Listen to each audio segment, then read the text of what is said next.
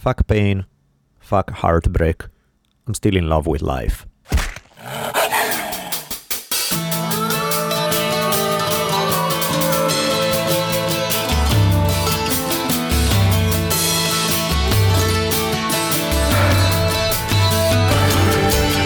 the multicultural headquarters of the future capital of the free thinking states of America known as Los Angeles, this is the Drunken Taoist Podcast.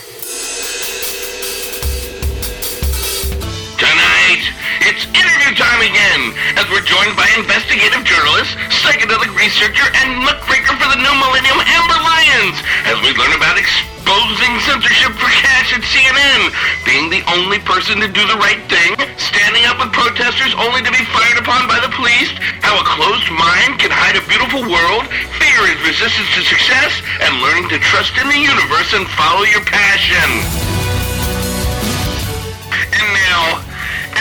All to spread the word that corporations are not people, I'm Rich Evers.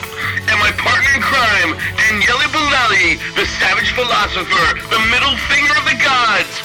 Bury your treasure, put your kids to bed, and most importantly, hide your women. The Drunken Taoist Podcast begins now. Welcome back, everybody. Episode 47 of the Drunken Taoist podcast. This one's sort of a special one. It's a super secret interview with none other than our good friend Amber Lyons that Bolelli was able to sneak off and gather one afternoon. And she was like throwing ayahuasca at him and telling him to eat mushrooms and vials full of acid. And he's like, Nay, I am here to learn. It's exactly what happened, word by word. There he is. No, actually, it was bizarre. Uh, we met, I met Amber, and um, we both thought we were gonna record for the other one's podcast. I thought we were doing Amber's podcast. She thought we were doing mine. So he was. Uh, I'm I'm actually sitting in a corner, feeling very guilty because we didn't have reach for this one since we didn't know what the hell was going on. I don't know what any of those weird psychedelics are anyway, so I don't know what I could have uh, helped with. No, in any case, so yes, today, Miss Amber Lyon. Man, I love Amber so damn much. She's just an awesome human being. I really, really like her. She's um, every time I meet her, she puts me in a good mood. It's amazing. It's like she's. Uh, it's it's funny because uh, you know the, the what she says. I like the content of what she says, of course, and I find it super fascinating and interesting. But it's way more than that because I could have somebody else tell me the same things, and I would be like, yeah, that's interesting, but you know that's where it ends. It's interesting Sounds like pheromones to me. she has whatever she has done clearly work for her because she just has an energy that's pretty damn hard to match. It's hard to even to describe. That's why it's like, okay, I'll just stop my uh, random Amber Lyon adoration tangent because it's bizarre. She just, but yeah, she's an awesome human being. I hope you guys get to enjoy this chat that we had. Uh, I think it comes through just in her voice. Even she's, uh, she, mm, okay. Enough compliments. Well, is she done. talking about her um, crazy career shift? Yeah, I, you know, to be honest, like most of this conversation, once they are done, I forget what they say until I listen to again. So I don't even remember where, what part of it was recorded, which part we're just chatting off the mic. I recommend that to everybody. After you hear it, just forget and come back and listen uh, again. Yeah, exactly. It's like the And don't forget the sheer design commercials. precisely. Oh, speaking of which, Oh. we are brought to you by our list of uh, lovely people who keep us on the air, uh, specifically Datsusara, uh, sponsor from day one, with some of the best bags, hemp gear on the planet. Bags, computer bags, uh, uh, gi. Um, It's funny, my son had his uh, brand new backpack. yeah. He was a bit worried that he looked a little too on patrol with his very cool Datsusara backpack with all those little zippers and everything. That had to be Yep. more of a bat back or maybe uh, something to. He had uh, trouble at the airport because he didn't pull out his laptop fast enough. and he Oh, was yeah. convinced that he was being profiled by the coolness and ninja-ness Of the Datsusara. of the thing. Datsusara bag. How else could they be pulling him aside? No, it's a it's a ninja thing, so they won't notice you. And actually, puts a cloak on inv- of invisibility on you if you if you put it on right. So it's he very just cool. need to Just learn how to. Yeah, he didn't know how to wield the power just yet. He was a little nervous, and leaving a laptop in the bag didn't help either. I'm sure. But uh, hey, more more more world travel with awesome Datsusara bags of every shape and size. Yeah, I mean, I told to you get it's us up and down the coast, man. And you were off in the middle of the world for you know, sure. My Italian trip was all Datsusara bags. Yeah. So yes, we love this stuff for real. Uh, on it, on it, on it, on it, on it. Good stuff. good, good, good stuff. Check out onnit.com again. Onnit is uh, harder to categorize as a one. You know, it's not one thing like Datsusara is. You know exactly what you get with Datsusara. With Onnit, you do know what you get, but is in many different fields. The philosophy behind it is the same, but you go from supplements to special type of food. Mm, These are one of my happiest uh, so one of my favorite categories in the Onnit department is the foods. I eat all their stuff religiously. Um, workout equipment that's also great. Uh, again nothing like the zombie kettlebells to light up your day. So there's so much great stuff at onnit.com please check it out. And of course last but most definitely not least sure design t-shirts. Hola, Bennett. yeah, with the sweetest shirts you can ever wear. I'm like, by now, 80% of my time is spent in a shirt design t shirt. So, again, all of this stuff are things we actually use. It's not just stuff that we put out there because somebody cut us a check. Uh, it's companies we love. We love their stuff. So, please check them out and support them if you're interested. I gifted a White Widow shirt that made somebody very happy Of course, because they're cool. they sure are. And I believe it's uh it's it's hoodies next, but they're kind of this thinner material. It's not like a big Yep. thick hoodie you're thinking of. This is just like a sort of single T-shirt plus layer. Yep. But they're very cool as well. And you know, if you need to go incognito and gotta have that hood up, you're all set.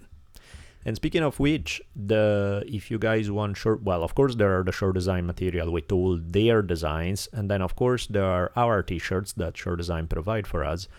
So if you guys want to check them out, there are the links in the episode notes. Oh, regarding t-shirts, I have a couple of people that order from Canada and uh, didn't get the amounts correct. I've tried to reach back at you by email, trying to see, hey, do you want a refund? Because, you know, or you need to put more money for it. I haven't heard back. So, Mr. Adrian Joseph and Henry Allan Robertson, please reply. That would be very, There's very trouble with the post, eh? Yeah. no, I mean, again, either way, just let me know. Either one would work. Yeah, I- international shipping sucks. Costs so much money. It's freaky. And you know, you just one mile over the border and everything like that mm, triples pretty much. In any case, enough with all of this. Now let's get ready to roll with our episode.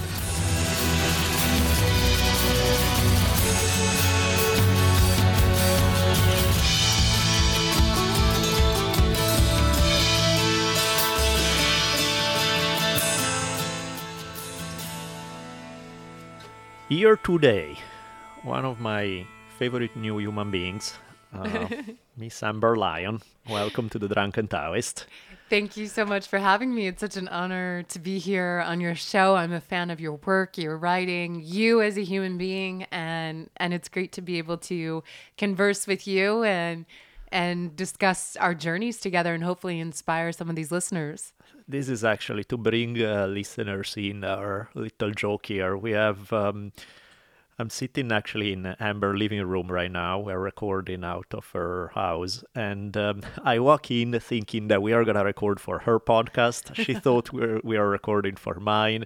We started looking like, what the hell are we? wh- wh- What? Who? Uh? Well, let's just start recording and play. Let's see what happens. We arm wrestled and Daniele won. Yes. And so uh, but I cheated. yeah. That's, that's my policy. If uh, you know, if you're not cheating, it's because you're not trying hard enough. So, yes. So let's play. Let's let's go with it. Now, for the, I would imagine that the majority of my listeners would have. Would be familiar with your work from you have been on Joe's podcast, on Duncan's, on Aubrey's, you know, a lot of the people who have been on mine or I've been on there, you know, there's kind of this podcast community where we just keep jumping from one to the next and we're always sort of working with each other. So I would imagine most of you guys are familiar with Amber and their work. But for those of you who may not, just to bring you up to speed again, I for those of you guys who are familiar, I don't want to kill you with too much repetition so that Amber has to do the same podcast she has to do every single time, telling everybody the story from A to Z. We're gonna do that part kind of quick to uh, sort of bring everybody up to date, and then we can go explore other topics. But Amber, so you were young, top-notch CNN journalist. What happened? everything went to hell. I was slapped in face in the face with reality. You know, I had grown up in middle America and I had bought most of the lies and genuinely thought that that CNN and a lot of these mainstream outlets were there to make a difference Mm-hmm. and expose corruption and do traditional muckraking journalism. And I learned very harshly that that's, that's not the case. When it comes down to it, these media outlets are just corporations. They're Right. just out there to make money and to promote the U.S. government's agenda. Mm-hmm. And and I, uh, you know, I had done a documentary on Bahrain, which is a U.S. backed regime. So the Mm-hmm. U.S. has been sending this regime billions of dollars to keep it in power, even though it's been torturing and uh, oppressing and murdering the majority of its people, including friends of mine and, and journalists and, and doctors and people of high value to society. And uh, and so I produced a documentary on the Bahrain Revolution and really highlighting the plight of these people. And that documentary was censored on CNN International, despite great efforts. My crew and I went to get that video out of the country. We literally had to conceal discs on our bodies as machine guns were pointed at our heads, and we didn't know if we were going to survive. And then recode that video uh, to hide it on our, our hard drives to get it out of the country and go to all of this effort. And, and when we finally got it here, uh, CNN International didn't air the documentary. I later found out through a deep throat Woodward and Bernstein style discovery where people were like meeting me in parking garages, telling me what was going on, that that CNN was being paid by brutal regimes worldwide and had been for nearly a decade to produce positive content on these regimes to make them look positive because the US was supporting them, Bahrain being one of them. So while at one end of the building I was investigating this company or this company, this country, well, it might as well be a company. Yeah, exactly. I think the lapsus. There's a reason for that. I know they're they're Yeah. all run like Yeah, corporations exactly. these days. You know, uh, democracy is not present, and um, and and I really learned the hard way that that my dreams of producing quality journalism at these mainstream networks were false, and that these mainstream networks have been promoting us into wars, Mm-hmm. um, uh, confusing dictators with leaders who should be admired, and really just above all lying to the people. right. And I felt like I felt so horrible for the people of Bahrain to not only be screwed over by their government, constantly impress, oppressed their entire lives, and now also screwed over by journalism and the mm-hmm. media. Of course. So after not being able to sleep at night, I decided I had this secret I had to expose just for my own integrity and sanity. And, and for the people of Bahrain, and I, I exposed that CNN had censored the documentary and was getting paid by these governments. Good career move, huh? yeah, a great career Yeah. move. You know, six figure salary out the window. Yeah. All of a sudden, I'm on the streets wondering what the hell I'm going to do next. So I, I bought a camera and decided to cover protest because the- I was angry. right. And But- I, I felt I could identify with the protesters at this anger at this system that's failed the whole country. Of course. No, and I mean that's talk about a gutsy decision because yeah, you could have just said, eh, you know, one count. I'm I'm sure I can do. You could have justified it to yourself in a lot of ways. Could have been like, well, yeah, CNN wouldn't let me do certain things, but I'm sure I can still do lots of good while I'm getting paid a lot of money, and I'll focus on other issues that CNN is okay with. You know, you could have rationalized it in three million ways to justify to yourself still putting up with it and still being part of that machine in a way that wouldn't make you feel sleazy, that would still make you feel like, no, but I'm still doing good work, all of that.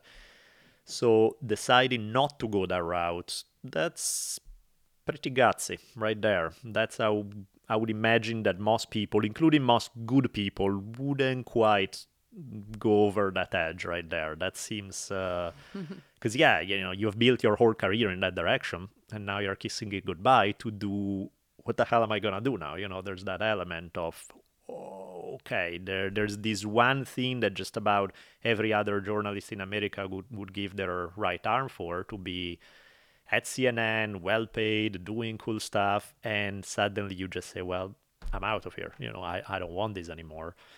Whew. Yeah. I mean, I think so many of us, people probably listening now, are in similar jobs where they know their corporations are imposing mm-hmm. more harm on the people than good.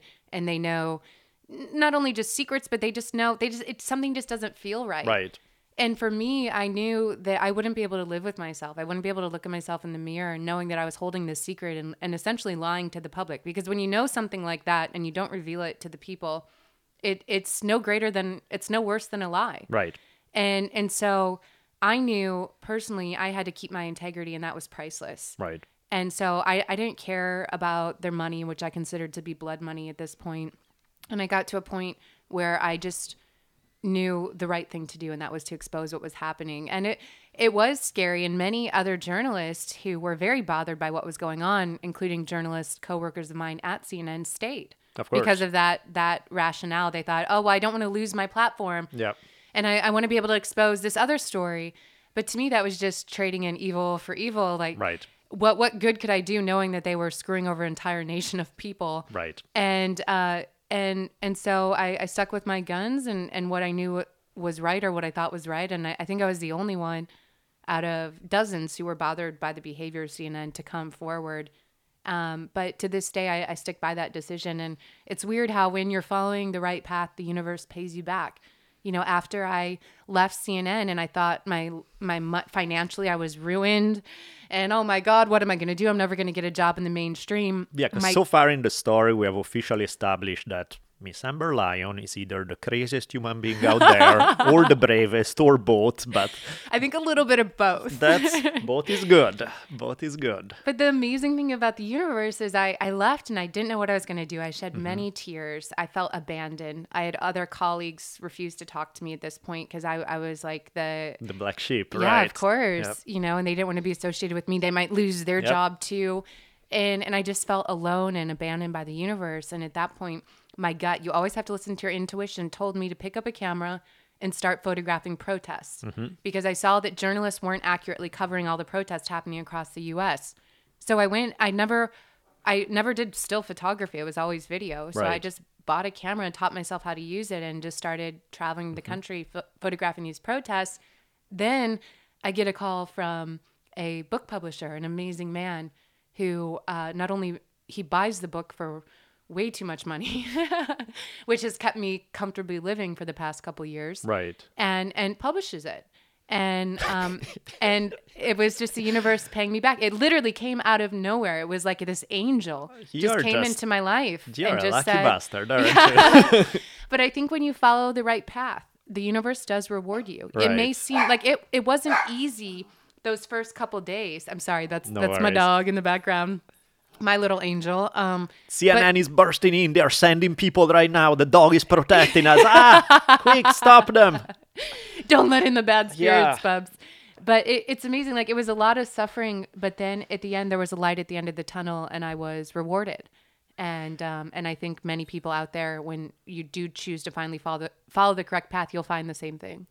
And the thing is, what you're saying is sort of the Joseph Campbell idea, you know, follow your bliss. And uh, I forget if I'm actually quoting it exactly right, but somewhere in the neighborhood is uh, follow your bliss and the doors will open even where there were there seemed to be no doors before, which is beautiful, is amazing. It's um, definitely worked for you, which is great. Clearly, I'm sure there are right now people going like, God damn it, I tried, da da da, and all I got was kicked in the teeth. And, you know, that's yeah, of course. You know, it's not that there's a guarantee that uh, sure you take, uh, you just dive off the deep end, you try the gutsy right thing to do, the brave thing to do, and uh, you get mm, things click perfectly. Sometimes it does, and it's amazing when it does. And in that case, you've seen, thank you, universe. There is a logic to it all. And sometimes you just dive deeper and deeper and deeper. And that's the thing. In my mind, part of what makes somebody brave, much like your case, is not that you already know it ahead of time. It's not that you already know, well, the universe is good to us and so we'll click and we'll respond. Maybe will, and maybe won't. And yet you did it anyway. There was no guarantee that, you know, because you did, you would take the plunge. Everything would click and yeah, the publisher come out of nowhere and help you out in a great way. You know, all of that was a crazy gamble. And the thing that I dig in your story, the thing that I dig about the people who do this kind of thing, is that you are ready to do that, whether an angel come from above and make everything click, or whether you don't, because the cost of uh, leave, the cost of not taking that plunge, is more detrimental to your soul than it is to take it even if things don't work out amazingly, even if it is tough and nasty and all of that, you can live well with yourself. and that in itself is huge. You know, that in itself is, uh, I mean, what else are you doing otherwise? You know, collecting paycheck to paycheck for shit that you hate and you feel miserable and you really hate yourself inside. Yeah, that's supposed to be the healthy thing to do. yeah. It doesn't. And So I know co- coworkers who I know are clearly suffering, who are mm-hmm. still back there because they know that they have sold out and Yep. they've sold their integrity and their soul. And I'd rather be homeless, mm-hmm. searching for my next meal out of a trash can, than know that I was complicit Right. in harming an entire nation of amazing souls and complicit in oppressing because Mm-hmm. that's what they're doing and when you're covering up these brutal governments you are complicit with them you Of are course. helping them murder and torture these people so i would rather be eating old chicken bones out of trash cans out on venice beach than than working for these these people so for me there was no choice you know, if it ever comes down to that, don't worry, I'll give you fresh chicken bones anytime you want. Okay, thank you I'll- very much no problem. Yeah, So- luckily I think I've amassed an, enough friends now here in Los Angeles, so hopefully that would never be the case. You may but- even afford a whole chicken next, right? that would be great. Excellent. But Yeah. but you know, once you trust in the universe, and because I've given my utmost trust, Mm-hmm. because I've taken many gambles like that. I I had a job in Miami where I was hosting. I was getting paid great money to host this morning show that was supposed to be about hardcore news. It switched Mm-hmm. into a fashion show. I couldn't even pronounce the name of sunglasses that I was supposed to be showing, and I got yelled at and kicked off the set all the time by the main producer because I wasn't into fashion enough, and so I quit Right. and and I lived out of my car for a month. I lived on my friend's couch, and I I, I didn't care because I knew something wasn't right. And then CNN came calling right after that, so it worked out. So You have a weird life. Usually, most people don't get one on this. Chat. You seem like, man, this is really interesting. The it's because I follow my yeah, gut, Right. and and your gut is just your your spirit guides in the Uh-huh. universe. It's a way of them whispering to you, especially Mm-hmm. during meditation. And so when you can sit back and you can listen to them, they're they're guiding you. They're telling Right. you your path. It's just a matter of whether you listen or not. And many people are sitting out there, maybe even right now, sitting in their cubicle. And their gut has been telling them from day one that this job isn't for them. This is a waste of their life. Look at they're it's so boring. They're not following their passion, but they just ignore it. They they tune they turn the channel. And I've always just luckily had utmost faith faith in the universe and listened to that voice. Beautiful. And just in case those of you guys right now are listening to voices that say, kill them all, that's not your gut. It's not a good voice to listen to. So, not that one, the other one, okay? Just, just to clarify, not that voice, please. yes, please. And don't say you heard it from Amber. Yeah, you know, because. Amber told me to listen to my voice, and what I heard was kill, kill, kill. so, yeah, no, please, no, thank you. No, that's great. And that right there is a talent. I mean, we're kidding about it, but the reality is being able to separate the million voices that we hear in our head all the time, as in, you know, other people's thoughts, expectations that other people have put on us, maybe dreams that we had but no longer fit with who we are, maybe everybody's opinion on the matter. There are so many things that are crowding our brain all day long with where we should go, what's the, the good idea about, you know, everything in life being able to separate what is crap from what is good, what may sound good but is not really good for you, that's an art. That's the highest art because ultimately that's the difference between allowing you to make good choices with your life and do something amazing or really just go down some bad rabbit hole from which you'll never come out and is not a good idea. So that itself is a skill. How would you say for people who I guess don't have your sort of natural intuition for this, since it, it seems to have worked out so damn well for you?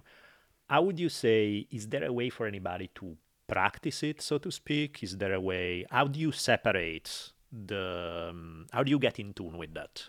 meditation for sure uh, especially transcendental meditation Mm-hmm. and so i try to i try like i said i don't always do it every day but i try the most especially uh, because now i do know that's when i'm being communicated to Mm-hmm. uh, so many people aren't very spiritual but uh, these plant medicines have taught me to be a very spiritual person and i do believe that each and every one of us is surrounded by various spirits, call them guardian angels, call them what you will, who are constantly trying to talk to us and tell us and keep us on our correct path because Right. we're all here. We all came down here. We reincarnated in these bodies for a reason and a specific path, whether that be being a musician or a journalist or um, a podcast host or or a writer or wh- whatever your your passion is and you're meant uh, you're here to fulfill. And so what I do is I, I meditate and then and then the insights start coming in. Or you can float. Flotation is great for insights. Um, the use of plant medicines is also great for insights because it turns off your mind and Right. allows you to tune into the channel of, of these spirits who are trying to talk to you. And and so that's when I connect the most. Also sometimes just when I let my mind be still. Like yesterday I was riding my bicycle on the way to yoga and I had this tremendous insight that just it felt like a download. Right. I had just I Yep. just downloaded this file on my internal hard drive. And and that just came while I was peacefully riding my bike along the beach. And and so there's various times when you kind of get these thoughts that seem to come out of nowhere. That's these spirit guides telling you what to do, helping guide you so that you stay on the, the correct path. You just have to listen to them and not discount what they're saying. Because I, I'm sure many of us have had those times where we've had ideas or thoughts Sure. that have just come to us. We're like, where did that come Yep. from? That it that's your your spirit guides trying to to guide you. Mm-hmm. Right. You just have to listen. And when you do start listening, the insights become more profound. And then it becomes very clear what path you're supposed to be on and there's no question Right. which hence that's why things I feel like have worked out for me is because I've finally gotten in tune with that. And um, yeah, I mean, I've made some crazy decisions. like Yeah. even right now, you're sitting in my kitchen and I'm telling you that I'm about to leave for a month and go around the world to write my book. And I don't know where I'm headed, but I'm just bringing a backpack. I've sold most of my physical belongings. And I know that sounds crazy to some people, but I was given that insight. And once I did, and I no longer had attachment to all these material objects that'll never bring me happiness, I, I'm the happiest I've ever been in my life. Well, and that's the thing for those of you guys who are, well, everybody, I guess, since there's only Amber and I in this room right now. But for those of you, yeah, well, you never know, but that have a physical body that we can see at least. the the thing for those of you guys who are not currently sitting with us in this moment and are just hearing us, that to me is a key difference right there. The thing that to me is trip in this regard, and this is compliment time because when you meet Amber, there's this sense before there's anything said, before there are words exchanged, before I know, you know, do I like her intellectually or not? Does what she's saying click with my worldview or not? Do it's not even about that. There's you look at Amber today, if you sit across from her, she's a happy human being in a way that would be hard to say the same for the overwhelming majority of people I know, including the majority of awesome human beings I know, including great human beings. This is not a matter of somebody is a better person than another in that regard. Is being happy with oneself, with one's life, with one's choices, or eh, being kind of satisfied with it somewhat uh, occasionally. You know, that's the thing that, like, whatever you're doing is the right thing because to me it's not even about like the content comes next right the content about what exactly you're about what you're passionate about all of that the what part is almost secondary is the how part that's interesting to me because it's like i remember like what what two three times something like that each time after hanging out with amber i'm in a better mood than i was before and it's oh, like that's good to know. how the hell did that work? And I think it's just it's your energy. It's you are comfortable in your own skin. You are happy doing what you do. You feel that your life is yours in a way that, and that's you can feel it. It fills the room. You know, it translates in everything you do. It translates in everything else. So to me, right there, that's the proof of whatever choices you're making are the right choices. Because otherwise, you wouldn't be. You wouldn't pass on this feeling around you. You wouldn't be.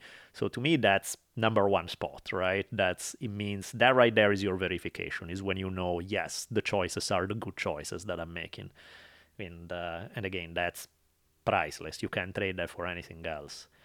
The um, as far as um, jumping around from thing to thing.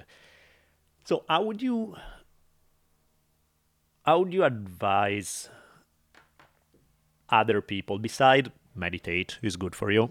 You know oh sorry let's go on that tangent.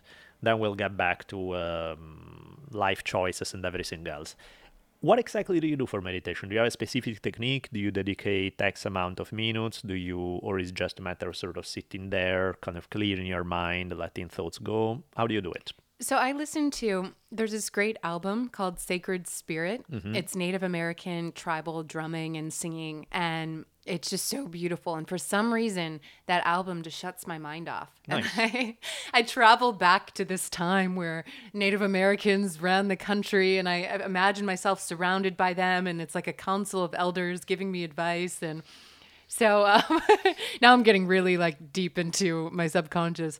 But uh, so sometimes I'll I'll play that. I know Uh-huh. some people don't like to meditate to music, but that works for me.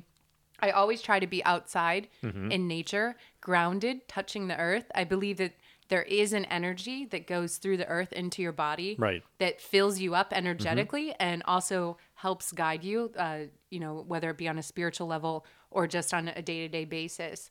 On Um, that note, deep thank you to whoever told me on Twitter when I was whining about my jet lag. Deep thank you to the person who told me to uh, go take a walk in the grass barefoot. Because I don't know, man. I don't know if it was a coincidence or what, but I did it after my one night of bad jet lag. Slept like a baby after that. I usually have a bad week. So from now on, I'm going to keep trying it. It's true, and we and part of the problem why we're facing so much madness is now we wear our rubber-soled shoes. Mm-hmm. We travel on cement sidewalks, get into cars, drive to work, go inside these boxes, and some of us go for months without actually touching the earth. Right. And that's actually a download I got Mm-hmm. from Mother Earth while on Wachuma, the San Pedro cactus, Mm-hmm. recently in the Amazon. Was Amber remind people to get grounded, remind people to connect to me. So Right. many people aren't connected. And Yep. Mm-hmm. when you do go out, I know it looks hippie, but I do it around Santa Monica. I'll walk around barefoot. well, in Santa Monica, it would be weird if you don't, right? yeah, so here it's accepted. I don't Yeah. know if it's accepted in like St. Louis, Missouri Right. or, or Iowa, but it, or in it- the this- middle of winter in Montana, maybe yeah. not, right? People are like, "Are you trying to get your pinky toes cut off to frostbite?" But but it does help, and so i'll go out and I got a i rented a place here that has it's kind of like a dungeon we're sitting in now, but it still has a beautiful backyard. So I'll go out and I'll sit down on the ground, touching the earth. I'll place my hands on the earth, sit cross-legged, listening to this Sacred Spirit album for at least twenty minutes, and then if I'm not listening to the music, um, I haven't been trained necessarily in various forms of meditation by a teacher. I just am self taught. But I'll think of a word that has no association to anything in my life. It's some crazy word like, um, I don't know, flana, or just think of, think of any word that means nothing to you. And so if your mind's racing, you continue to think about this word over and over and over in your mind, and it gets your mind to shut off. And anytime I notice that my mind has moved back to thoughts, I go back to that crazy word that Right. has no association and just think of that word over and over in my head for 20 minutes and that clears my mind. Also, almost instantly when I get out of the meditation, I start getting these downloads and insights throughout the day from my without sounding too hippie again, my quote unquote spirit guides. Okay, it's a lost cause. Just sound hippie. It's these plant medicines. Like they've taught me so much more about the universe, but you know what they've also taught me is that we've been trained to think the universe is black and white, and that's depressing. And really it's not.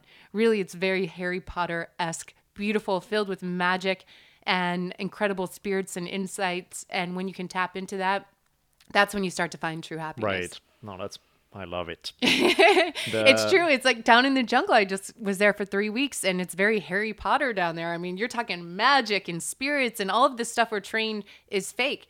And it's interesting. I, I was talking to the shaman. I said, Yeah, it's so sad. I have to head back to the real world. And he's like, No, this is the real world. Right. That's not the real world. That's a facade. And that's what we're all living in. And that's why so many of us are so depressed, is because we're living in this black and white box facade Mm-hmm. disconnected from nature and the real world. So once you discover the real world, it makes you excited to be alive because it's so fascinating. How was that transformation in worldview? Because this is not exactly the way you grew up, right? This No. type of worldview was.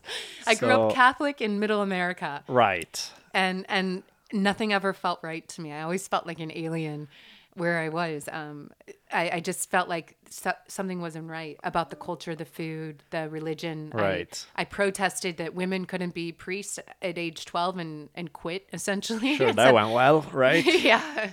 I said, I want nothing to do with this. Women, why aren't women up there? Why can't, why are we less in the mm-hmm. eyes of God?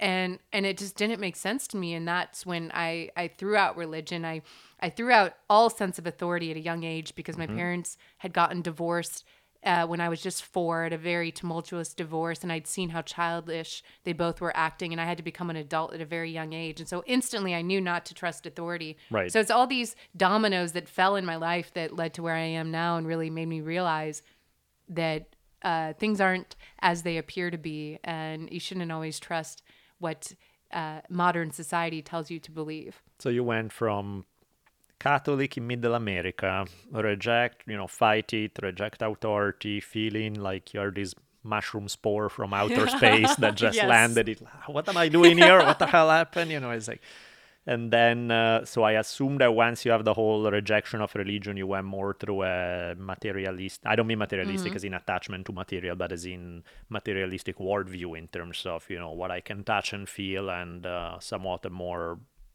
is it safe to say somewhat a more atheist direction or For sure. right And that's when I was the most depressed when I gave up on all spirituality. I just thought because religion wasn't right and and I knew there were so many lies and wars involved mm-hmm. and deception and and trying to control the people. I I mistakenly associated religion with spirituality and tied the two together and dumped Right. the two off at the corner and never wanted to go back to either of them. And that's when I was the most at the worst point in my life when Mm-hmm. I'd completely lost my attachment to mother nature and to spirituality. Right. I'd lost both at this point and and that's when I hit absolute rock bottom.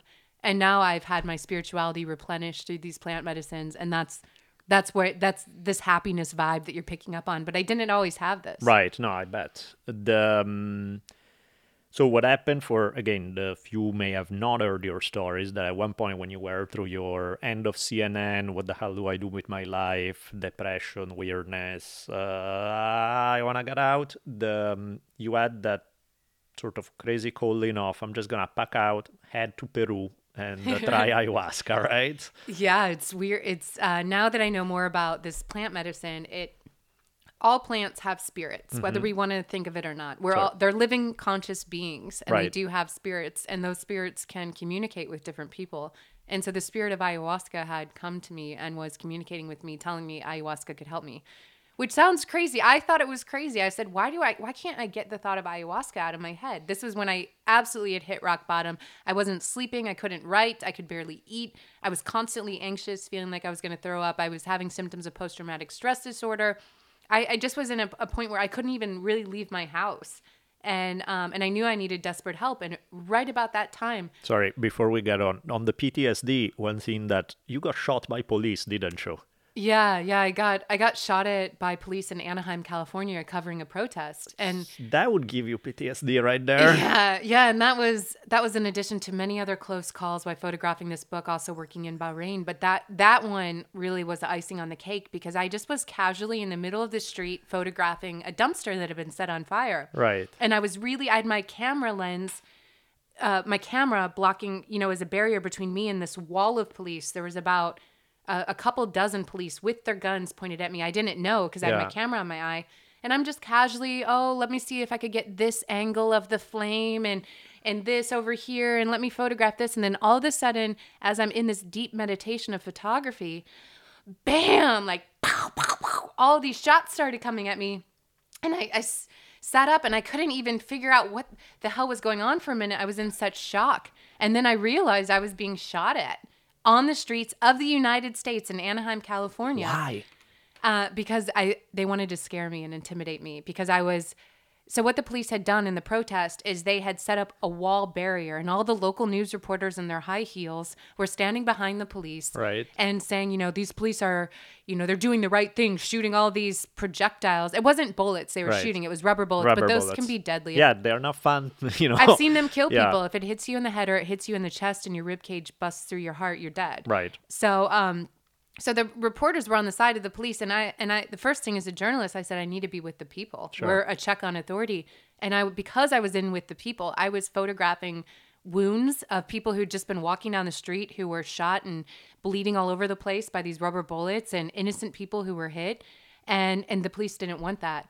And so after they fired on me i went and i hid between two trucks and i was terrified my ankles were going to get hit and it was about it was a couple minutes that i was there just like in complete shock Right. and then I ran out from behind the truck because I thought there's no point in me being back here. Sure. For some reason, I thought that if I told them pr- I was pressed, it'd be okay, or let them know why are they shooting at me, or that there's a, a woman back here who's unarmed with it, just a camera. But I guess that is a weapon. And and so they, I ran out with my hands in the air and I scream press. And one of the officers, as he still pointed his gun at me, the, the line of police was walking towards me, and I was screaming, Press, press, don't shoot. He pointed his gun at my head and said, Don't you know how to cover a riot? You need to stand back there. And he pointed behind the police line where all the other journalists were corralled Right. and not taking photographs of those who'd been injured.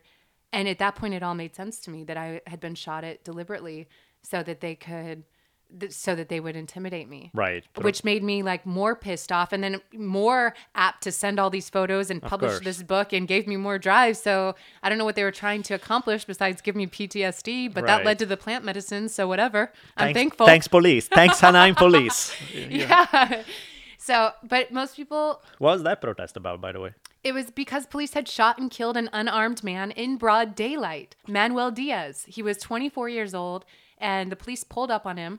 And in this area of the country, you have to understand people don't look at police as protectors. They are terrified of them. Right. The police, the majority of the police are white, the majority of the residents are Hispanic. Santa Ana or what? And, excuse me? was it Santa Ana or where is where? it was in uh. Anaheim. Anaheim. Oh, is it actually Anaheim? in Okay, Anaheim, Right. yeah. And and they pulled up and the and so when he saw the police come, he ran away, but he was unarmed. Right. And as he's running away, they shot him in the back and and shot him.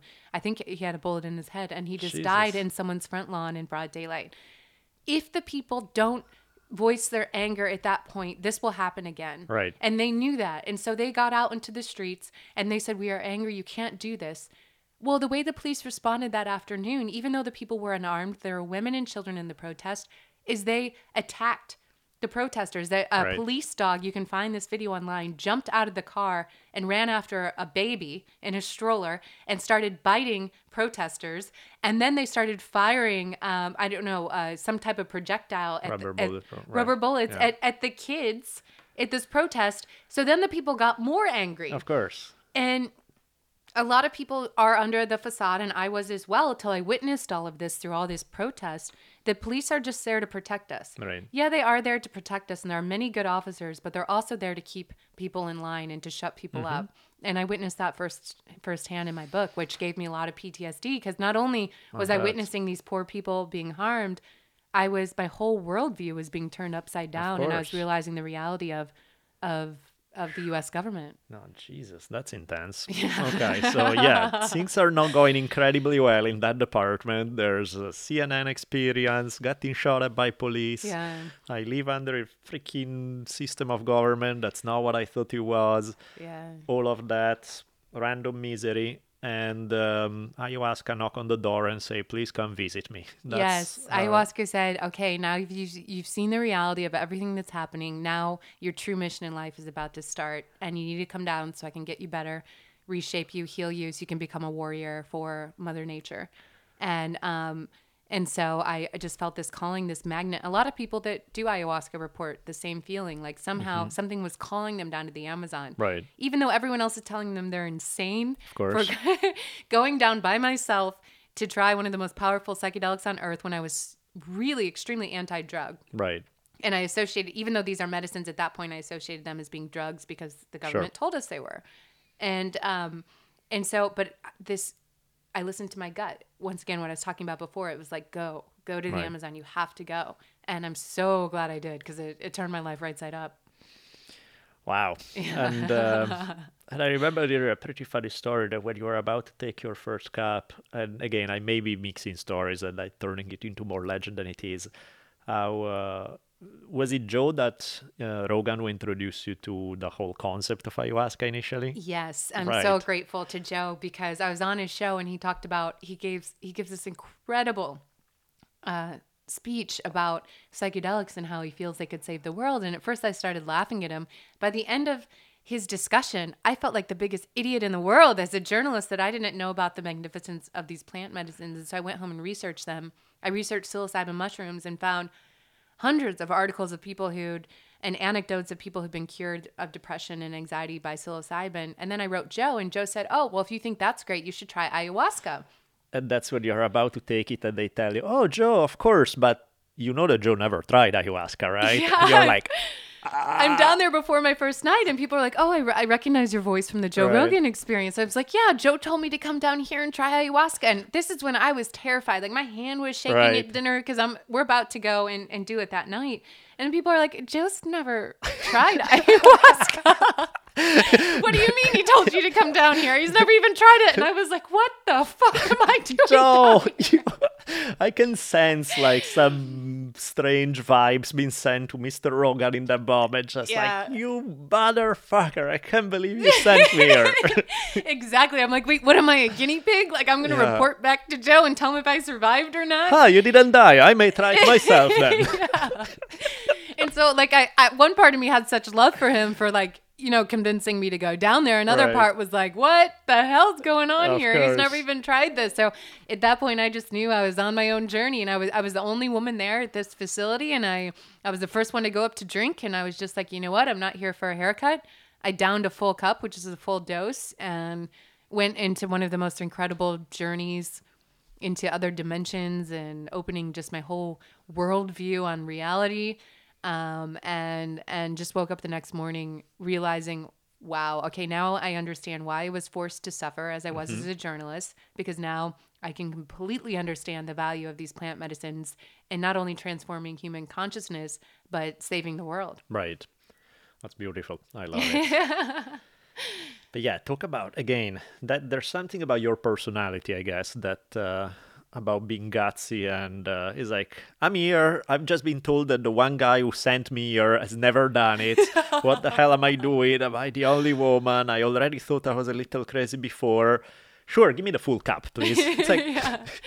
When I when I fear something, that's when I face it head on the most because I know yeah, I, I can say I have a vague uh, inclination to that now. It's like Yeah. Jesus, that seems to be your thing, right? it just you just die for it. I, I think fear is resistance to success by far. And I know there are natural things to Sure. fear. Fear putting your hand on a, a hot stove, fear jumping off a bridge. Yeah, we all know that those are logical fears. But when something else comes up in my life that I know is not necessarily life or death and I extremely fear it, then I know that's something on my path, a challenge, an obstacle I, I need to face. Mm-hmm. And fear, I embrace it because in, we have to be able to experience fear to experience fearlessness.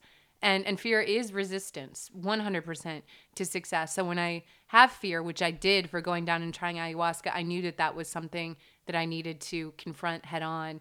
And that that was just a way of me just going over, you know, another obstacle on the road down my correct path in life. That's exactly, by the way, um, is the next book I'm working on is all about fear. Oh, So wonderful. we are Yeah. on the same page there. Good for you, because yeah. Mm-hmm. I, I think fear is the opposite of love, and fear is the one thing that's ruining this world. Our, our fear of people keeps us Right. from developing a sense of community. Fear of taking risks keeps us in boring jobs and we're not following our passion. And how many innovators and amazing people are we losing Mm-hmm. because they're too damn scared to quit their job and, and follow what they're supposed to be doing in life? Absolutely. And I mean, the thing is, fear seems natural because they're objectively, we live in a universe where it feels like there's a lot of stuff to be afraid of. If you you know, nobody like to get old, to get sick, to die, and yet that's what awaits everybody. And unless one has an absolute certainty of what happens after, and so on and so forth, of course you're gonna be afraid. There are a million things to be afraid of.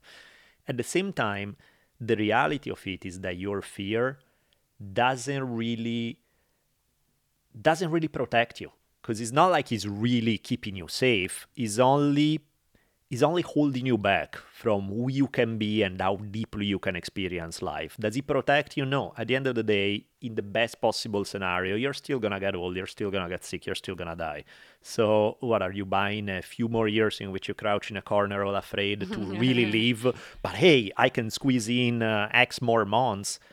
Screw it. You know there's an element where and again, I'm not saying in a judgmental way because I'm as much of a wimp as anybody can ever be. You know, I'm a control freak. I like to avoid. My whole thing in life has been I like to avoid risks. I want to play it safe. I'm I'm gonna use whatever intelligence I have to strategize in such a way to get what I want without risking anything. You know, and eh, a it doesn't work you know it doesn't matter how well you play that game eventually the universe is still gonna slap you around and it doesn't work. And b you are constantly living with this weight on your back of something that holding you that's like and it sucks. And that ability to be able to just say you know what? Fuck it which is the foundation of all good decisions right?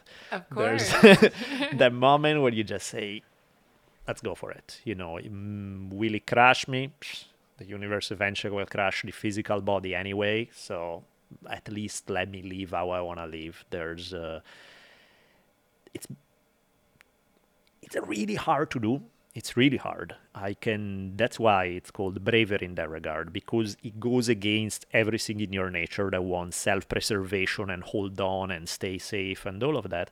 And at the same time is the one thing that can allow you to truly live and then smile the way amber does half of the time you know? It's just have that moment of i'm alive. I'm enjoying it. This is my life. Tough? Yeah necessary everybody's got to deal with you know? There's not one person on earth who's immune from fear who just doesn't know what everybody is held back to one degree or another whether it's fear of how other people judge you whether it's fear of uh, yeah, your own internal judgment whether it's fear of failure whether there are 7 million fears out there and they're all very real let's get rid of them one by one. And it's not a one time thing either, because of course, the more you build a life where you have something to lose, the more that builds fears. Because, like, I don't want to lose that. I don't want to. And yeah, we live in a universe where the material stuff and even the relationship where everything gets lost at one point or another. So it's a weird trip. I heard like, people on death row, there are a bunch of cases of hardened, hardcore criminals who just have dramatic turnarounds because these are people who have essentially to give up on anything. They have to get rid of all attachment and get ready to die. And there are a bunch of cases of some of these guys who have dramatic psychological transformation. Ram Dass talks about it of how it's so weird when he was visiting that row inmates to see many guys who I'm sure were not particularly pleasant people a year before have such a transformation when get, they get rid of that fear and attachment but then what he says is if somebody freed them tomorrow, that fear and attachment would probably grow right back because it's like it's a constant process. It's not a one-time thing.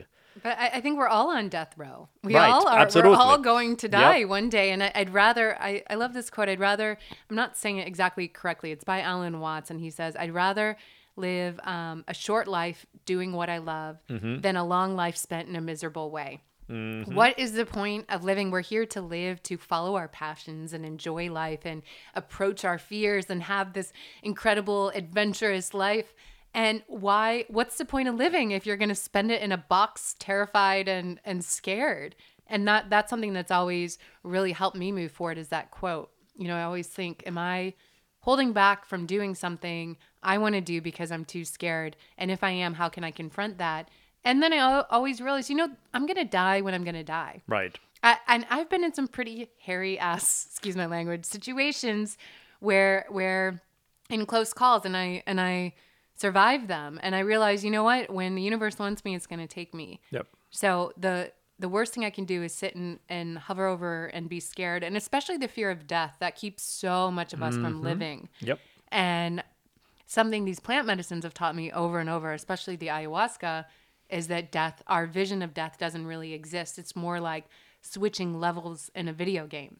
And no matter what, your true self, your soul, which is not your named body here on earth, your organic spacesuit, but your soul continues on no matter what. And I've had many profound near death experiences, including one I had just on my recent trip to the Amazon, where I realized that everything we've been told to believe about death and all the fear put into us about death by society and the media is really just to control us and keep us terrified so that those who are corrupt can get away with whatever they're doing.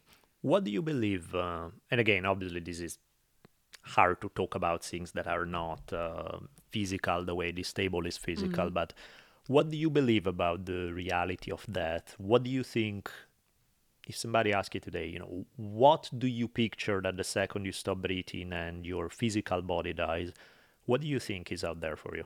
Well, I I had a, I consumed a plant substance. Actually, snorted it out of a three thousand year old bone. It's called Vilca, and I went on this trip with the amazing Aubrey Marcus. I was so grateful um, to be able to engage in this experience with an incredible healer at uh, the Spirit Quest Sanctuary, Don Howard Lawler, and we consume this substance called Vilca, and it's a DMT snuff, and it simulates death. And the Chavin people used to use it to eliminate the fear of death. It was almost a coming of age Right. thing. And instead of getting a new car, whatever we do, these trivial shit we do in our society, they'd actually make them experience death so they'd lose that fear and be able to live their lives, which I think is priceless. Absolutely. And so after I snorted this snuff, I went back. Uh, you have about eight minutes before it kicks in. And I went back into my coffin or room. Uh, Don Howard likes to call them coffins. And he Right. says he's not happy until he's killed us all that night. And it only lasts about half an hour. But I did feel like I was dying, like I couldn't breathe. And and that feeling like, oh my gosh, you are you're dying. And so I, I felt that. And then I felt problems, difficulty breathing, which wasn't true. My body wasn't really having difficulty breathing. It was just the effects of, of this DMT snuff. And then I just felt very peaceful all of a sudden. I just felt my soul leave my body. And I felt so happy and comfortable in my soul that it wasn't, you know, society describes death as this horrific process. For me, it was more just coming home. And I felt I felt like, wow, this is the real me. Amber, that organic spacesuit on Earth that allowed me to survive this lifetime is not the real me. This soul, this burst of energy, this vibration that I am now is the real me. Right. And then I traveled to this bright light, as everyone says when they die. And it, it was this place. I don't know if it was another dimension, another planet. But when I got there, I felt so at home and so at peace and so loved and so calm that I couldn't even think about my old life on earth. It became so trivial. There wasn't, you know, most people are like, oh, yeah, when I die, I'm going to miss all my relatives and I'm going to be in this hell. It was so beautiful, incredibly beautiful where I was that I couldn't even think about Amber. She didn't even matter. She wasn't even, uh, you know, she was this minuscule itty bitty thing in my life that didn't matter anymore. Now I was finally the real me and I was going home. And it was so beautiful and peaceful that I, when I woke up uh, about half hour later out of the DMT experience, I completely lost my fear of death because even now at this point, I'm still filled, when I think of death, I'm still filled with that sense of peace that I experienced during the Vilca process. And, and that's why these plant medicines have been so priceless for me is because I used to have a horrific fear of death because I saw so many of my friends getting killed and I'd come close to it so many times. And now that I've been able to have several death experiences on these medicines that I do believe really simulate death because by some scientists' thoughts, DMT is released in your brain right upon death and upon birth, and that allows the soul to enter and leave the body if you believe in biocentrism. And so it it would just so profoundly affected my life that I don't even fear death, and that makes me live. That keeps me alive because I don't have that fear.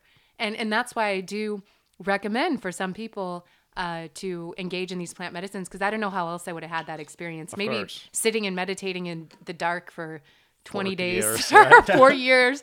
Or I could just sit down at Don Howard's incredible center uh, down in Iquitos, Peru, and in half an hour have this experience that permanently changes my life. And these experiences are so profound that they stay with you. And even if you think it's not in the driver's seat now, it is. And I just noticed that in my own life. I have lost all anxiety. You know, I used to be scared about a lot of things as a journalist and just in life. And now I'm like, eh. So it helps it helps deal with that fear, that course. overwhelming fear. Of course. And then to know too that people I know who have passed on, you know, I had some uh, journalist friends and others who who were killed. Um, now I know, just knowing the sense of peace and beauty that I felt when in my death simulation, that they were able to experience that. That puts me at peace too, because I know, I know that they're not sitting in some place constantly horrified that they can't be with me. That they're actually experiencing home and they're finally home and they're experiencing this beauty and pure absolute love that it, it puts me at ease for them too You know, it's. I love listening to you describe it because clearly I haven't had the same experience. So for me, this is secondhand, right? To me, mm-hmm. is I still have a lot of fear of death. I still have a lot more, um, definitely in a different place compared to you in terms of my own psychological and and experience. Ultimately, just not just my. It's not about psychology. It's also about just what I've experienced and what I've not. So I hear it from you, and it sounds awesome. There's clearly a part of me that's like, I don't know what the hell happens when you die. There are parts of me that very much are tickled by what you say, where I feel like there's an intuition in me that say hmm, there's something there to this big time. There's of course the more materialistic part that say, yeah, whatever, you know, when the brain dies, there's nothing, all of that. But one thing that I can tell you in terms of experience, and that was, you know, I'll leave it without comment because I really don't know rationally i cannot explain it. I don't even try and i don't care to explain it. But one thing that happened when um, like when my wife died you know of course when you first die clearly your face relaxes because you're not in pain anymore you're not tense and all of that and then like hours went by and you know nothing changes. It's still the way it is. And it was like a full six hours later i walk back into the room and she had the biggest smile on her face. Like not a little like "Huh, what am i seeing there? No big huge blissful happy smile. Six hours after stopping breathing. And you're like you know it's just like what is this exactly you know and and i mentioned this before once on the podcast but it's like it got even trippier because i tried to i wanted to remember it right so i was like this is i don't know what the hell it is but this is something powerful and i want to see this image you know so i brought i brought the camera to my eye to take a picture and i'm looking through the lens i don't see any smile and I lower the camera, and it's right there. It's a big, huge freaking smile. I bring the camera up, there's no smile. And it was, I don't know why or how or anything, but it was like, it wasn't just me seeing it, by the way. Everybody else who walked into the room would see it and say, Look at the giant smile. And I'm like, mm. Yeah, I know, but it doesn't come through the camera. That's talk about a reminder and a wake up call that the universe is way weirder than we think and Yeah. understand. yeah for sure you know, I decide to honor it by not running with it and not trying to explain stuff that's beyond my experience because I don't know. But I see that and it makes me makes me smile. You know, makes me go, hmm, okay, there's something there. There's something where, um, and I think there's a real language problem in the way because I think people who haven't had any kind of experience that let them feel that maybe there is something greater and more interesting to the universe than what a purely scientific materialism would suggest. Um, if you don't have that experience, if you neither first or second hand, then it sounds like whatever. What are we talking about? Like I'm sure you got a lot of uh, the. Oh, Amber, you used to be such a good journalist. What kind of crazy shit did you get into now? What's all this Yeah, crazy hippie stuff? for sure And uh, I don't know, how do you relate in this regard to um, science? And I mean, that's a big word because clearly science, what the hell does it mean? There are many different scientists, each one has a different approach. But the fact that there clearly is within uh, our current understanding of science a very strict, uh, it has to be able to be replicated in a lab kind of approach that tend to dismiss anything that cannot be replicated in a lab as some woo woo hippie crap, you're just crazy and you just did too many hallucinogenics kind of thing. How do you deal with that, relate to that?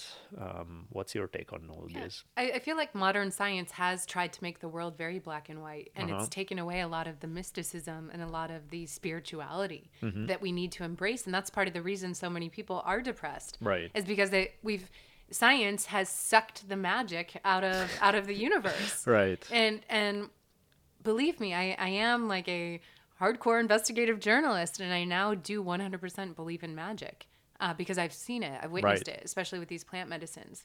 And so I, I think the problem is when you're trying to put something am- amazing as the universe into a box created by mankind, then you're you're ruining it Right.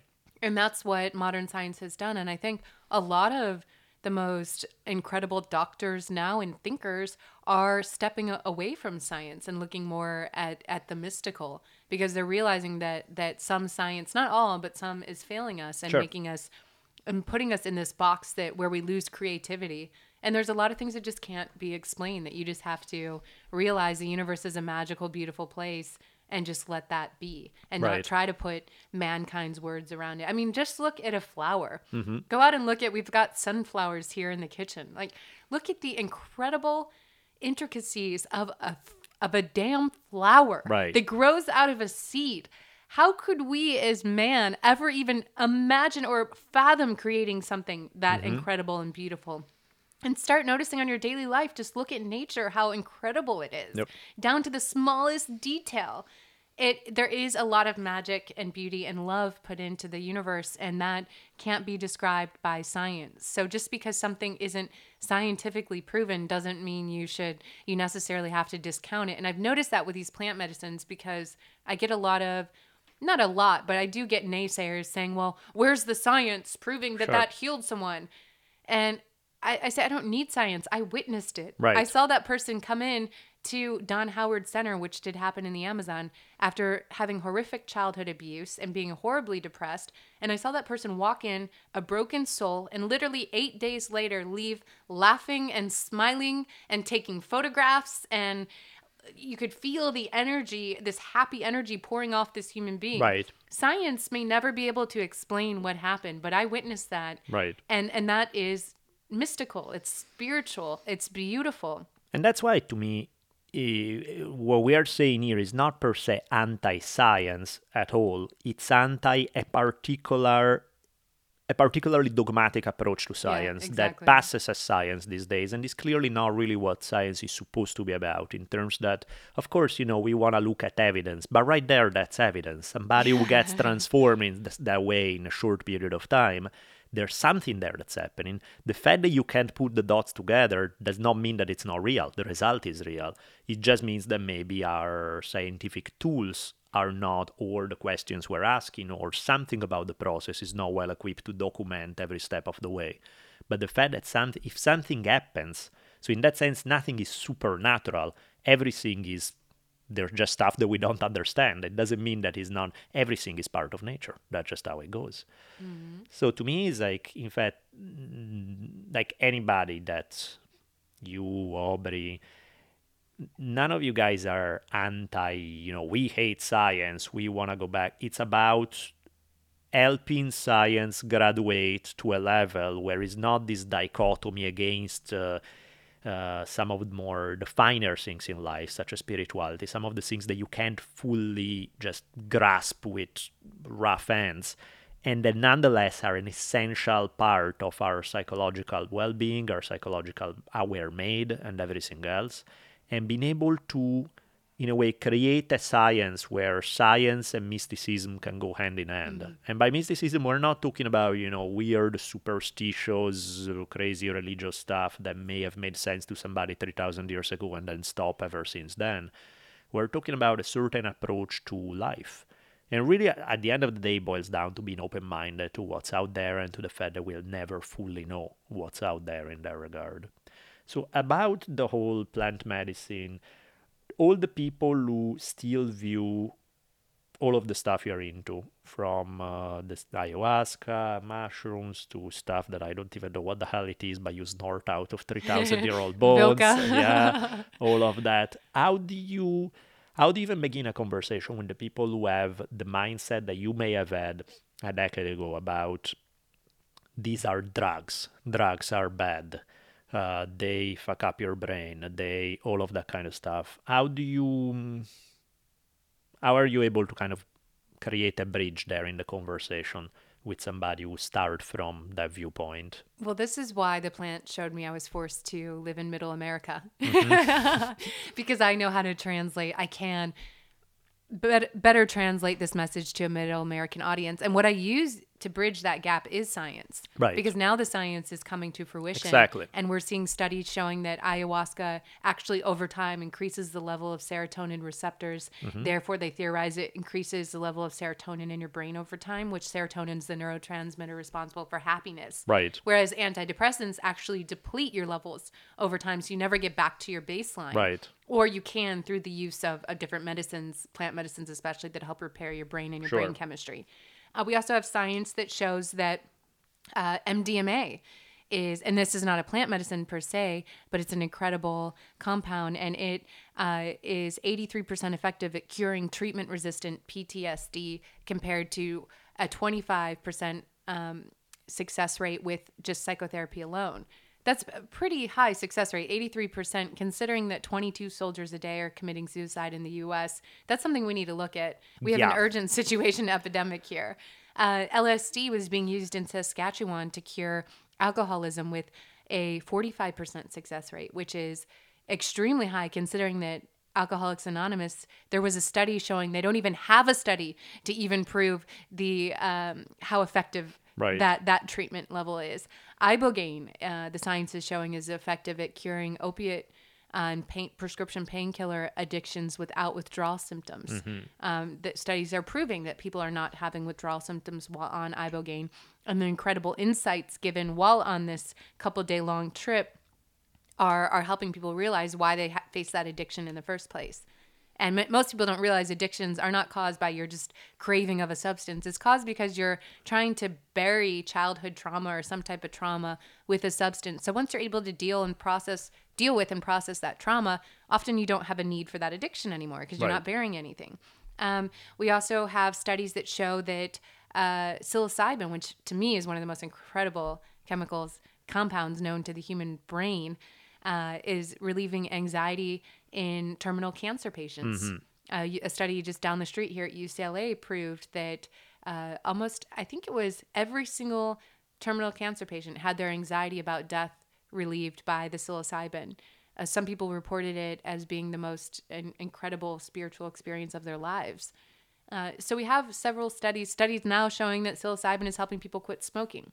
So So, the science is coming science forward, right there, right, And that, exactly. that's bridging that gap because Yeah. it's hard to convince Middle America to believe just in mysticism and oh hey, look what I witnessed in the jungle through my own eyes. They don't buy that. Of course. but the there was science, this shaman who told me this, and then I saw this flying rattle who came and yes, it's It's too much, but Yeah. the science is coming in now, and Right. and they're starting studies on ayahuasca. Mm-hmm.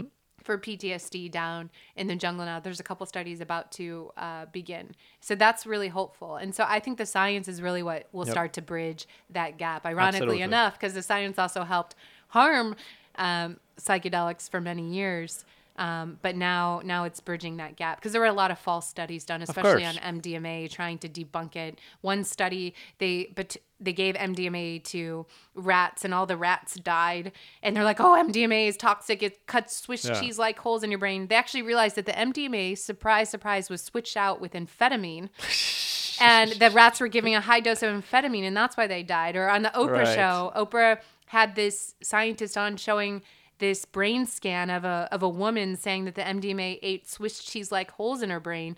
What Oprah forgot to mention and fails to mention to this day is that was actually just a brain scan of normal cerebral blood flow. right. Um, hello. Right. so so the science has gotten us in this position, but it's also helping dig the way out and Yeah. create that bridge. No, and in fact, because that's the thing about science, science is as good as the people practicing it. So you're going to have somebody who's an amazing scientist and who's going to produce great knowledge and use uh, evidence in a way to expand the scope of human life in many ways and help human life. And then you're going to have somebody else who's going to use science producing the exact opposite results, producing bad studies, producing uh, the kind of knowledge that will take 200 years to undo and realize, oh, damn, turn out that that was bullshit what we went by for the last 200 years. I mean, that's the norm, right? I mean, it's like science a century ago would uh, put a hierarchy of different races, of some being clearly genetically smarter than others. Today, we look at the studies and we laugh. Back in the day, there was this whether there was or not, there was at least a feeling of scientific consensus of like, no, this is based on evidence. It's like, so that's part of the game is welcoming the good science, welcoming the stuff that looks at the evidence and really help us figure out and translate for everybody else. Because clearly one can sympathize that not everybody want to take something on faith of like, yeah, I'm gonna try it because once because Joe Rogan told me so. you know, it's like But had I, there was not much science. no, so I for you there wasn't, and that's with. why. So yeah, luckily I just you went did, with right? blind faith. Yeah. You know, but I, but more than anything, I trusted that voice, that Right. intuition. We all need to get more in touch with Yeah, that, yeah, and yeah. that that led me in the right direction. No, exactly. And uh, the Joe story is just too funny. Joe told me to do it, so I went and did it. Like, doesn't it? It sounds like the most idiotic thing you could say, but when you meet Joe and and really realize how intelligent he is and how well read he is, and he he totally uh, schooled me in that Mm-hmm. podcast because I was supposed to be this investigative journalist who had knew all about drug abuse and and Joe just knew all of these facts. He Mm-hmm. ran circles around me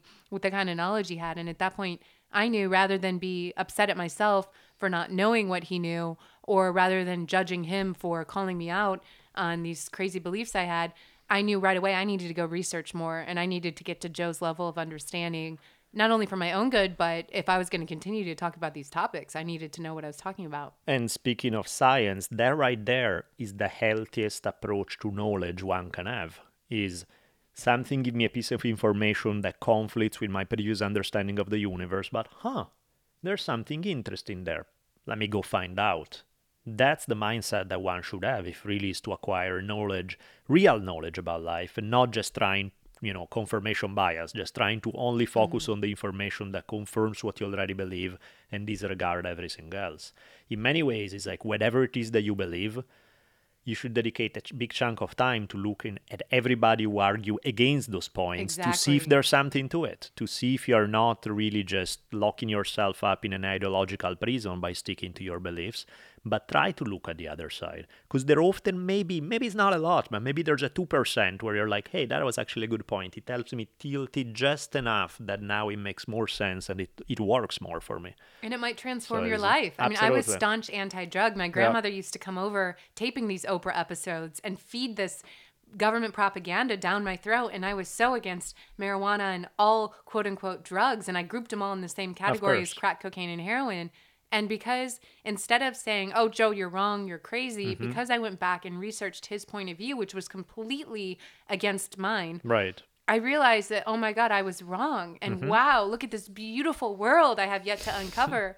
and and then now this has become my life. Right. So think of how many options and possibilities you're missing out in the universe if you have that closed mind and you always look at anyone who's against you as someone, you know, if if you let your ego get in the way and look at that as a way of fighting against you rather than someone actually trying to give you more knowledge and improve your life. Yeah, you would never end up in the jungle snorting out of a 3,000 year old bone. You know, you would miss Can out. Can you imagine the tragedy if I missed out on the Vilka experience? Yeah, you know, yeah, nothing yeah. like shoving a bone filled with DMT up your nostril.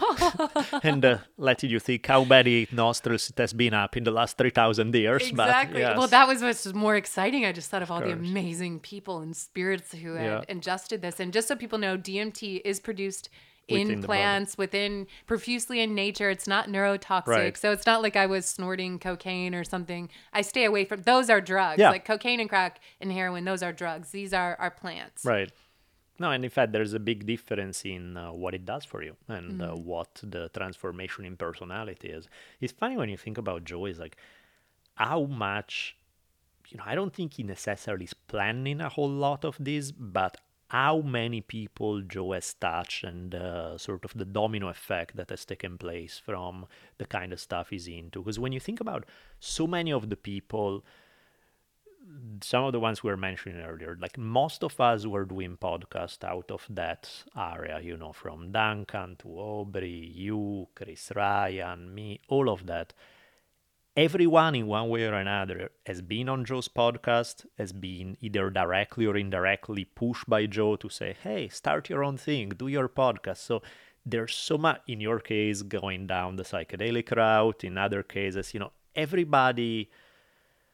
Joe has been touching a lot of people in a lot of ways. It's really, really interesting the kind of stuff he has been doing. It's uh, I, I think it's these substances speaking through him. Mm-hmm. Uh, you know, he planted he planted this seed when he began using DMT and Mm-hmm. marijuana, and and now it's sprouting and spreading all over the world to this beautiful uh, new form of consciousness. Right. And and I think that's definitely the plant speaking through him. Uh, as I said earlier, plants all have spirits, just like we have spirits. Every living thing has a spirit, and and they very much know that we are eh, facing a critical time right now where it's mankind can either sink or swim because the earth has an immune system response and if we continue to live this way the earth is going to have to throw us off Of course. uh, whether that be a flood or a natural disaster, what happens of uh, a an illness. Um, but right now we're at a crucial time, and so the plants want to save us. They're like the giving tree. No matter what, they want to help us. It's Right. so beautiful. Even though we've destroyed them, they still want to help save us. And so this is the last ditch efforts of all the plants coming in in human form and trying to, for the good of humanity, transform consciousness so that mankind is allowed to stay Right. and and so that's what we're seeing through Joe now through other people who've been touched by by these medicines or just by these ideas Mm-hmm. Sure. like yourself. No, no, absolutely, and it's exciting times to be living in, definitely. What's uh, what's next for you? So you're taking off. You're going to write a book. Yeah. So I, in my craziness, but not so craziness, uh, I I've most of my belongings I've either gotten rid of or put in storage uh, because I feel like sometimes because you do own things, it keeps you from being free. Um, and that's only in my situation. Like I don't have children, and I, you know, I'm I'm just in a situation where I know I need I have a little more traveling Sure. to do. So I I'm heading out to write my book, which is like the Eat Pray Love of psychedelics. and uh and so that'll be interesting Yep. when that comes out. And then also I'm headed to the World Ayahuasca Conference in Mm-hmm. Ibiza.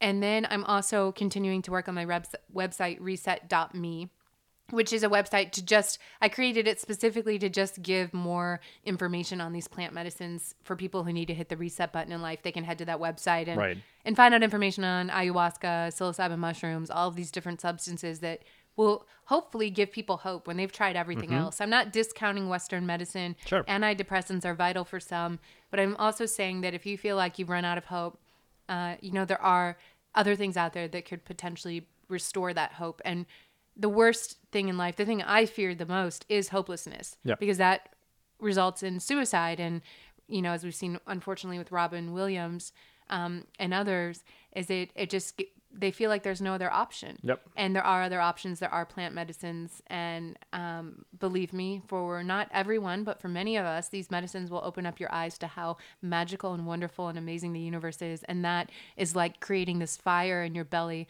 that gets you excited to get up every day and creates this uh, ton of energy and and really just joy to be alive. So that's what that's what I'm up to. Joy to be alive. Well, we can't top that, so I guess that's a good note to end on. But Amber, much love. This is awesome. Thank you so much for this uh, unexpected podcast that we're having. Since it was a really Sorry about the dog barking and all the crazy noise going on in my kitchen, but it it's such a pleasure to be on your show and I love all the work you're doing. You're definitely a warrior in so many ways, not only for expanding human consciousness but for Mother Earth and you are greatly appreciated by the universe. I'm gonna go now and hug my teddy bear and blush and hide under the blankets. So yes, this is a good moment to close on before I need to go hug my teddy bear.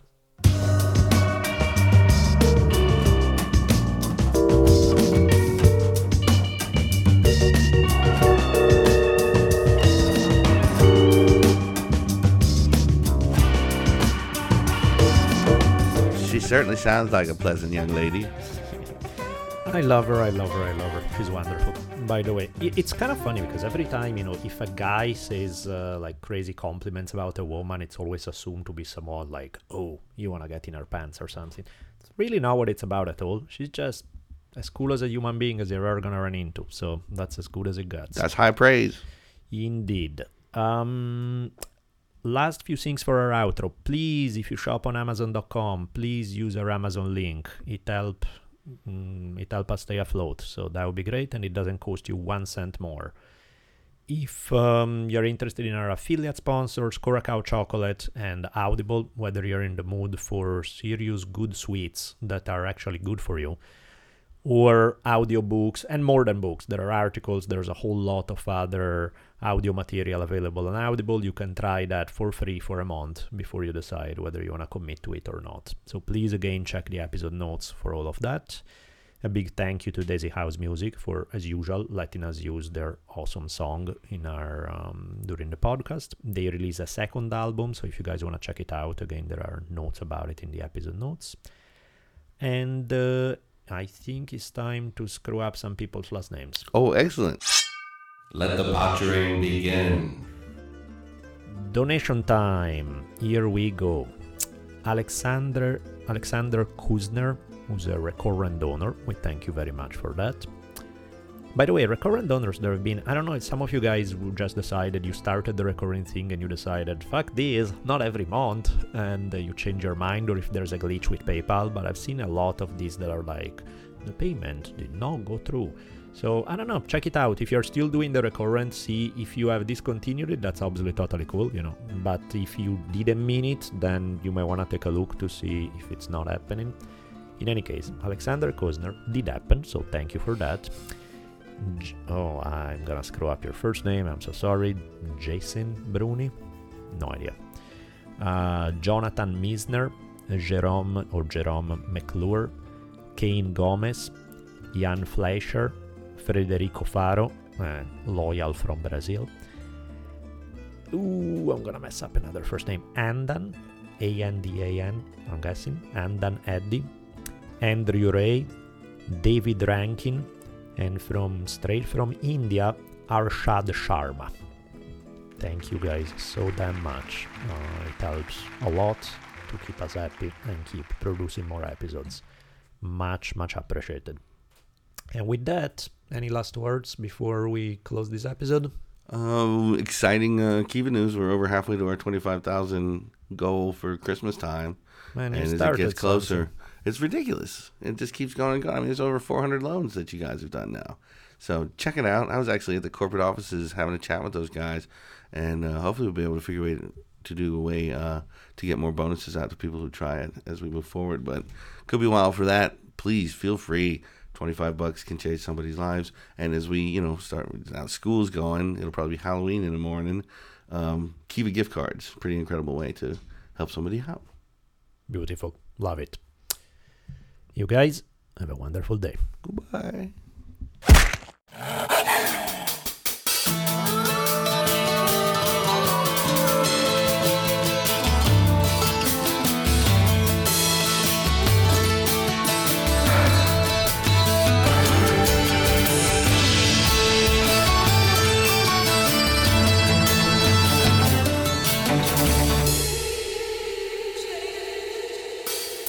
And so ends another awesome episode of the Drunken Taoist podcast. Be sure to keep your ears peeled for another mind expanding episode coming soon. We'll be tweeting you as soon as they come out. You can keep track of Daniel at D Bolelli. That's D B O L E L L I. And you can find me on Twitter at Richimon1. That's R I C H I M O N, the numeral 1.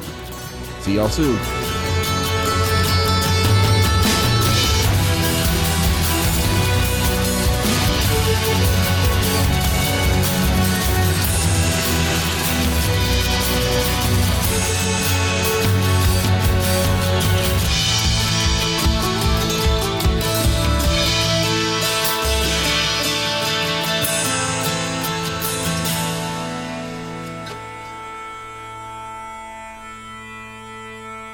In questo caso, in questo caso le provvidenze di Dio Duncan showed you the way, yeah? Oh man, isn't that scary to think? Nice. So don't kill people, do that instead. This was great. It's fucking awesome. Get back to work.